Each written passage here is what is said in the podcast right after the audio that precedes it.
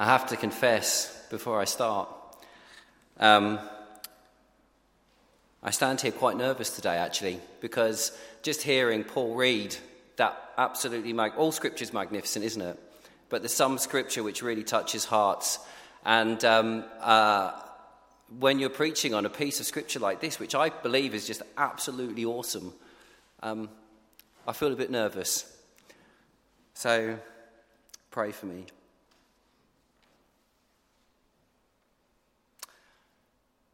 In late April, I was travelling to work when I was taken off a train in Stratford with all the symptoms of a fairly significant heart problem or incident and taken to hospital in an ambulance. Thankfully, I've been given the all clear, but I had to take a few days of enforced rest. It was something that didn't come very naturally. But actually, once it started, it was fantastic to just check out of life rest in God. I prayed. I read God's word and I did gardening. And in my quiet time, I found myself reading John 17 and was completely blown away by how much Jesus spoke to me using these words that I must have read a thousand times before. But suddenly, it began to speak volumes into my life and give some perspective of God's plans for me. It was a really lovely time. And my hope and my prayer is that I can share some of these things today with you so that you may also be blessed and encouraged and revitalized in a way that Jesus Christ, the lover of our souls, can only ever do. So, the backdrop of this chapter is that Jesus is experiencing some of his last hours on earth in the Garden of Gethsemane. And Jesus decides to spend these last moments in prayer. And what I believe the overarching theme of this prayer shows is the very heart of Jesus, his concern for those around him. And it's this concern and his desires for the disciples that I do want to speak about today. So, the first part Jesus prays for himself.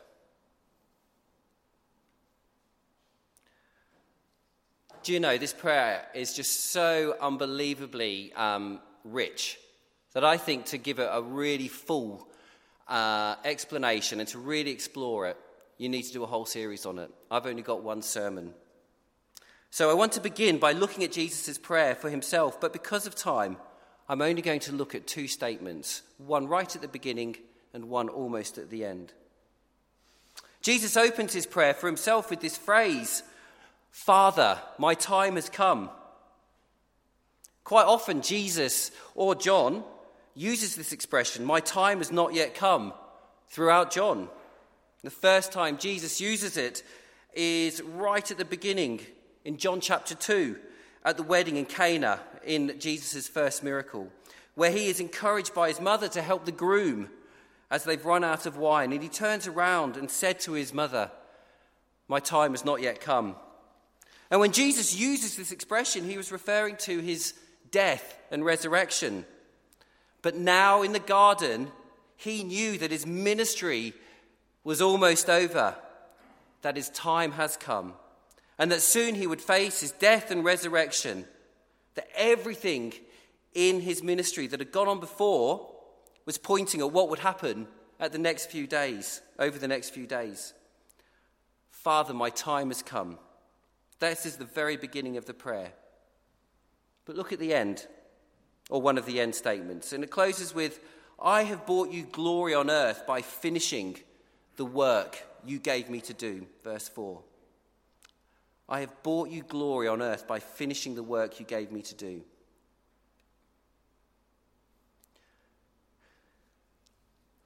For me, facing the checks around my heart, it made me think what my final prayer on earth will be. And I found myself asking the question honestly, will it be like these bookends? Father, my time has come. I have brought you glory on earth by finishing the work you gave me to do. And at the moment, I stand here before you and confess that I'm not so certain. At the time, I believe my prayer will be more like, I regret that I didn't live life to the full as you commanded. I did my own thing for far too long. Critically, I've not finished what you asked of me to do in my life. And this is something, this is something that I'm doing battle with right now, and slowly, gently, mercifully, God is changing me. I'm, I'm not stay, standing here, I'm not saying that God's plan for my future is absolutely clear to me. No, not at all. But what has happened in my life over this period is that He's brought me to a place where I've said, Come, put me on the path that you want me to take in my life. I want to reach the end and declare, just like Jesus did, it is finished. I've brought you glory by completing the works that you have enabled me to do. And I've had to say, I found my heart racing, though now it's through excitement by a future that I don't quite understand rather than an unknown illness. And I know it sounds left of field, but I found myself crying as I listened to music. And this season, this spring, has felt particularly sweet to me. Why? Well, because he loves me so much that he's drawn close. He loves me so much that he's used or created a situation which has brought me to a place where, first of all, I've acknowledged my sin, I've asked for forgiveness, and I'm asking Him to put me on the path that He wants me to take. To sum up, for me, I've made a decision that I want to reach the end of my days here on earth, to go to heaven, to lift my eyes to Christ, and be able to say with victory, It is finished. I have brought you glory on earth by finishing the work that you gave me to do. And after he's prayed for himself, he then goes on to pray for those who are left behind, his disciples, and then people like you and I. But what did Jesus pray for here? What were his concerns? What can we take from them? Again, you could do a whole series on this, but I believe God has plans for us. And these are shown in uh, this prayer. And these are the four key points that I would like to make. God's plan for us to look after our children. God's plan for us to be protected from the evil one. God's plan for us to be sanctified. God's plan for us to be united. God's plan for us to look after our children. Next slide.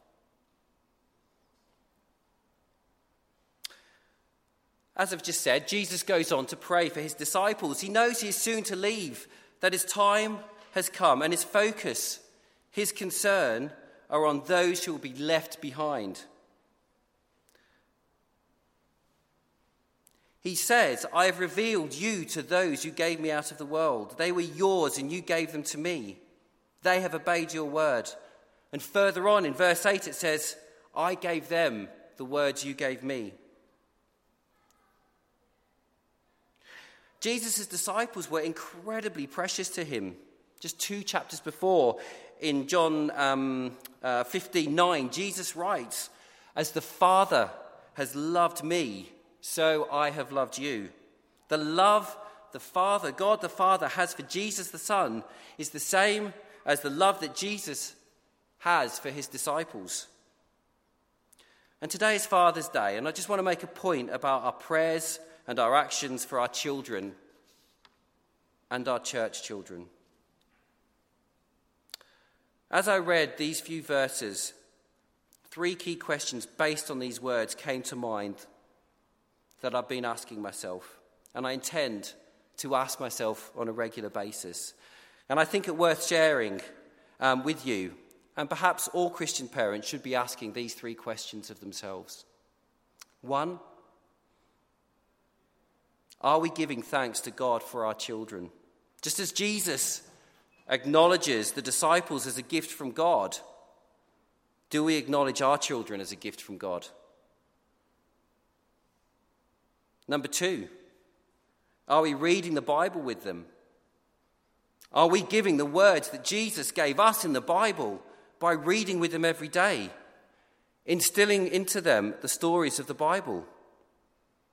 And three, critically, I believe, do our actions reflect what we profess to believe in? Dads, how do you speak with your spouses or your children in the family home? And mums? You know, dads, mums, I, and I include myself in this, and I'm not very wise in this area, as Zoe and Maya and Louie and Noah can attest to. But what I've realized, particularly now being the father of a teenager, is that the time we have where we can sit and read the Bible with our children as parents is limited in years. I'm challenged, and I hope you are too, to take every opportunity so that we can look back on these years, on our parenting lives, and pray, I've revealed the words you gave me to those out of this world. I gave them the words you gave me. Even if the child de- decides not to profess the faith that we as parents have. I have revealed your words to those you gave me out of this world. I gave them the words you gave me. I really believe our, our actions as parents and carers really matter to God. I think this is a really important issue. For those who were here on, uh, on Wednesday for the All Nations talk, Andy Dipper was speaking. He's the, um, I think he's the CIO of All Nations. And he was speaking about mission.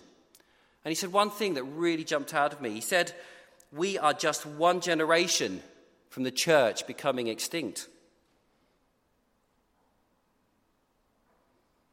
If we're trying to work out what path we should be taking, and you still have children under your care, then nurturing them and doing everything you can to hand over that baton of your faith is absolutely central, I believe, to God's plan for yours and mine life.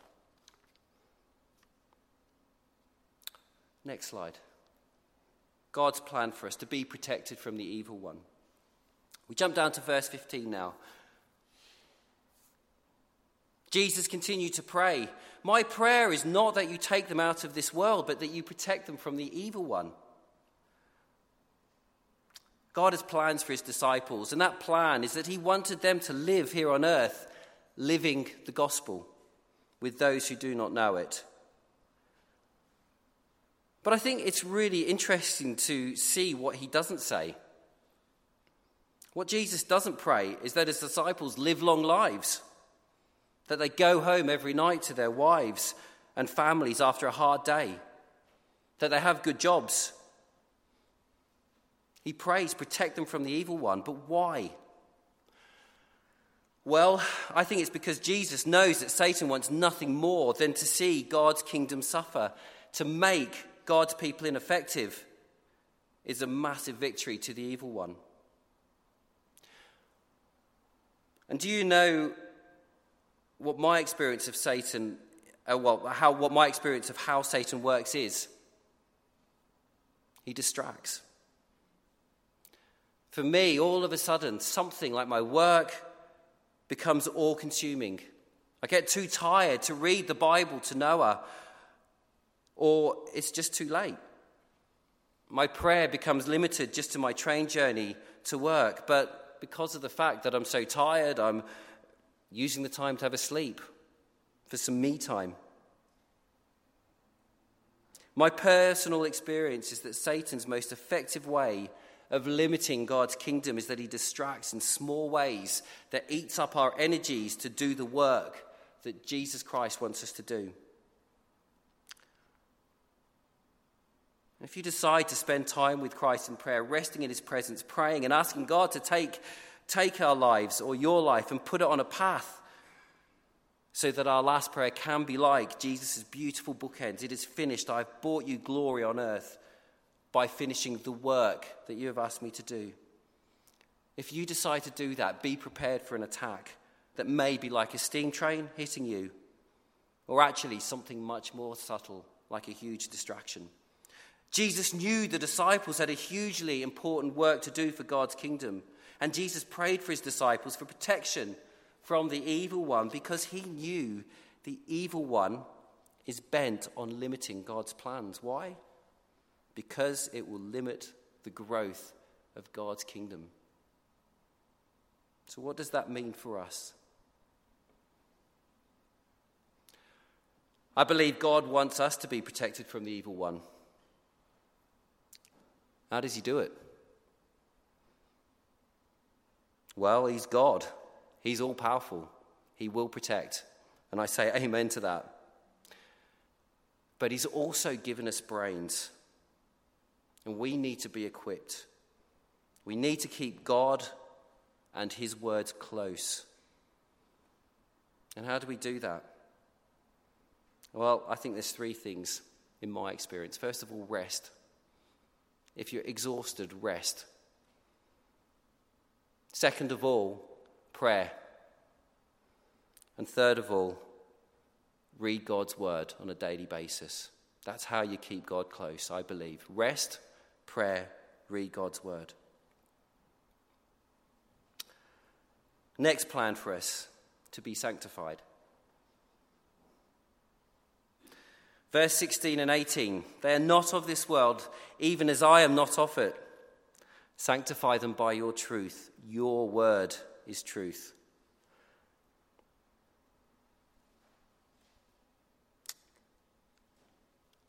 I had to spend quite a lot of time writing this little part actually because I found the idea of sanctification quite a difficult concept to really come to terms with. So I hope I'm going to um, give it justice as I go through this next section. So let's go.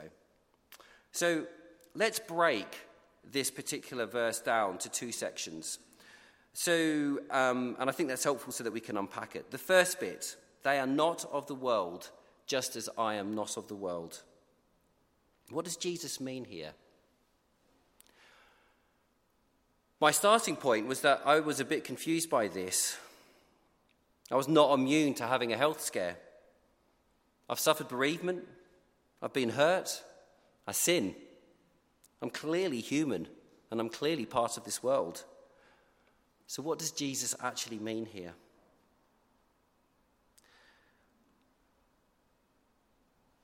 And then I began to realize that I believe there's a key marker that makes us Christians different, that makes us separate from the world. And that marker is, of course, the Holy Spirit.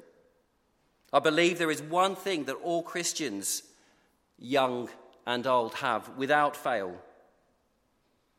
I believe that when you ask Jesus Christ into your life, then you are marked by the Holy Spirit. When we ask Jesus into our lives, that's exactly what happens. He comes into our lives, and the Holy Spirit indwells in us. We are different to others. We are not of the world. We are different. We are marked out by the Holy Spirit, just as Jesus was also marked by the Holy Spirit. So now let's look at this second bit sanctify them by your truth. Your word is truth.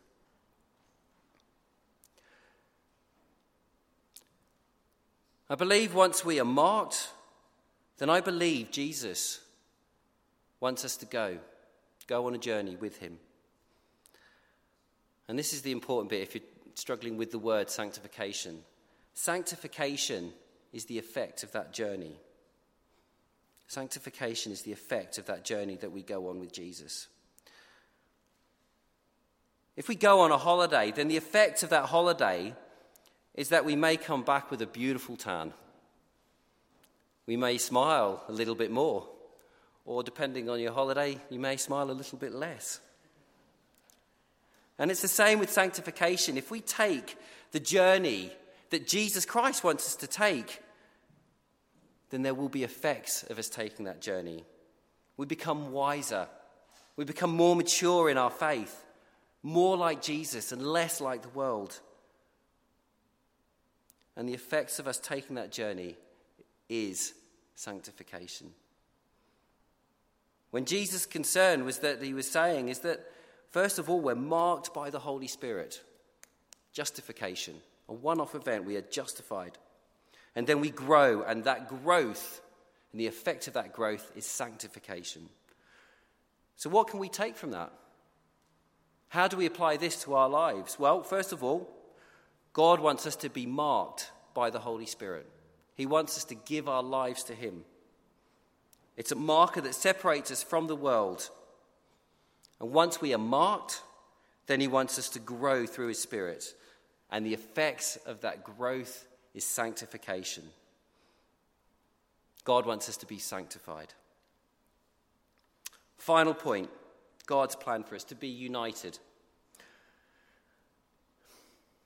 When I was preparing for this sermon, I was reading some articles about unity on the internet and came across a great story of a little girl who was praying with her dad and said, Dear God, it must be really difficult for you to love everyone in our church all the time. There are only four people in my family, and I can never do it. And so when we come to the point, so we come to the point where Jesus is praying for the people who come to Jesus through the message, um, through the work of his disciples, i.e., us. And whilst he's praying for us, one of the key themes that he prays is for unity amongst believers. And this was clearly something that was really, really important to him because he repeats his prayer request two times in both verse uh, 20 and 22. So, why is unity so important to Jesus?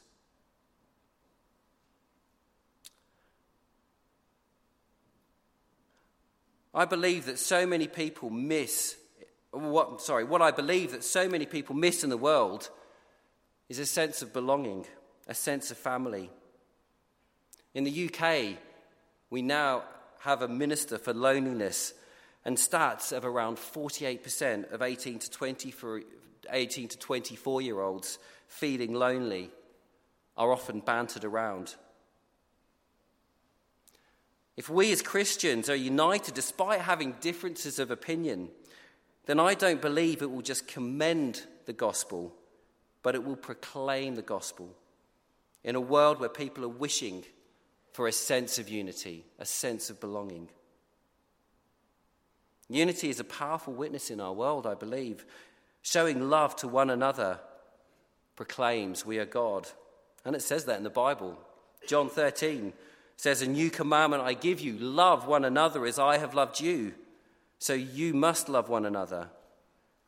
And this is the important bit. By this, everyone will know that you are my disciples if you love one another. So, how do we stay united? Really tough question. I think it's through regular and systematic study of God's Word. We do that together. Through prayer we should do that together. Through love and concern for each other and sacrificially giving to each other. For a great example of unity and its effects, Acts 2 42 to 47, just a few pages on from what we're looking at now. Um, uh, it says, They devoted themselves to the apostles' teaching and to the fellowship and to the breaking of bread and to prayer. They sold their possessions, their goods, they gave to everyone in need. But then there's this really interesting bit, again, that I'd read this passage so many times, but I'd missed this. Um, right at the, uh, the final verse, verse 47, they enjoyed the favor of all the people, and the Lord added to their number daily who were being saved. They enjoyed the favor of all the people. This is the effect of unity in the church. If we, as God's people, want to see people being saved, then we need to be united. But I believe I'm in a bit of danger of jumping into a whole new talk here. Um, so I'm going to stop at that point. But I hope it's clear that the effect of a united church is a powerful thing. Next slide. So, how to conclude? What we see um, in this prayer from Jesus is his passion for us, his people. Fundamentally, what I see in this prayer is the heart of Jesus, what his concern for his people are. Critically, what his concern for us is.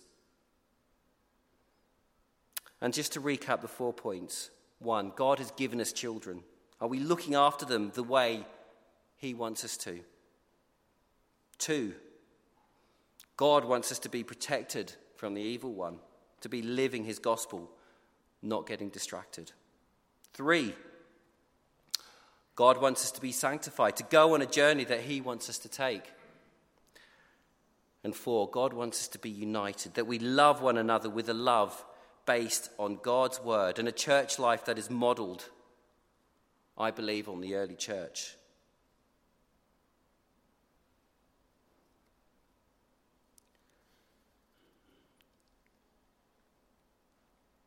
We all know life on earth will finish for us all at some point. And my prayer is that we all finish this life well from a spiritual perspective. But what will our final prayer be at the end? I look to Jesus' prayer here in Gethsemane and passionately believe that all our final prayers should be like Jesus' beautiful bookends when he prays for himself, It is finished.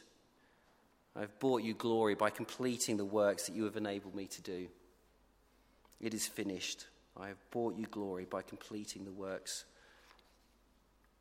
that you have enabled me to do.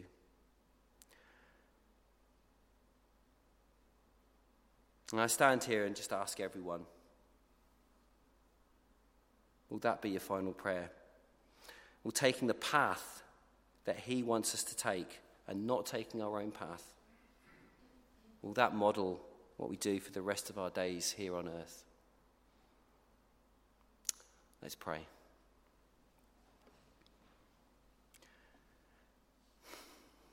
Father God, thank you that you love us. Love us so much that you came down to earth and prayed for us in the Garden of Gethsemane, a prayer that has reached through the centuries. And personally, I thank you that it landed on my heart. And I pray that some of those seeds that have landed on my heart may land on others here today as well. And Father, just be with us, keep molding us, shaping us, and leading us right up until um, our last days. Help us to stay on your path that you want us to take. And I really pray, Father, that we all finish so we can lift our heads up high and pray with victory, just like you did. It is finished. I have completed the works that you have enabled me to do. Be with us, Father, I pray, in Jesus' name.